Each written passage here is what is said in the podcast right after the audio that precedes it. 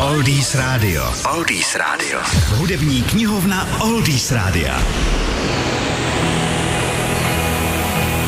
Je to v celku paradox, ale kapela The Who nikdy nedosáhla v žebříčku až na první místo, ačkoliv hitů vydala více než tři tucty. Přesto hlavní mozek kapely Pete Thousand jednou okusil chuť hitu číslo jedna, a to s jinou kapelou Thunderclap Newman. Jaký je příběh jejich jediného hitu Something in the Air? Bubeník Speedy Keen byl Pítův kamarád, který pro Who napsal otvírák třetího LP píseň uh, Armenia City in the Sky.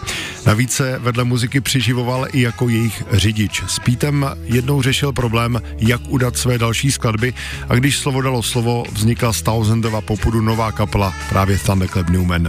Manažer kapely The Who, Kit Lambert, jim potom zařídil vše ostatní pro vydání desky. Keen měl pro start kapely nachystaný Trumf, skladbu Something in the Air. Skládali pro film Kouzelný Kristián, který většinou hudebního doprovodu opatřila a kapela, která se v zápětí přejmenovává na Badfinger. Nicméně prostor se ve filmu našel i pro Keenovu píseň, svou skladbu původně pojmenoval Revolution, ale když Beatles vydali skladbu stejného názvu, raději ji přejmenoval. Zbývala maličkost, nahrát ji ve studiu a vydat na desce. A tady znovu pomohl Pete Townsend.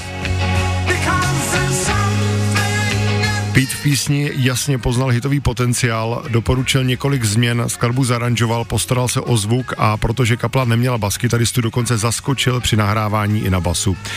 Přesto si nenárokoval žádný autorský podíl. Skladba nakonec vyšla na singlu soundtracku ke Kristiánovi, navíc v zápětí použil i v dalším filmu Jahodová proklamace, ceněném pohledu do světa hippies, no a navrch ještě také v kultovní bezstarostné jízdě.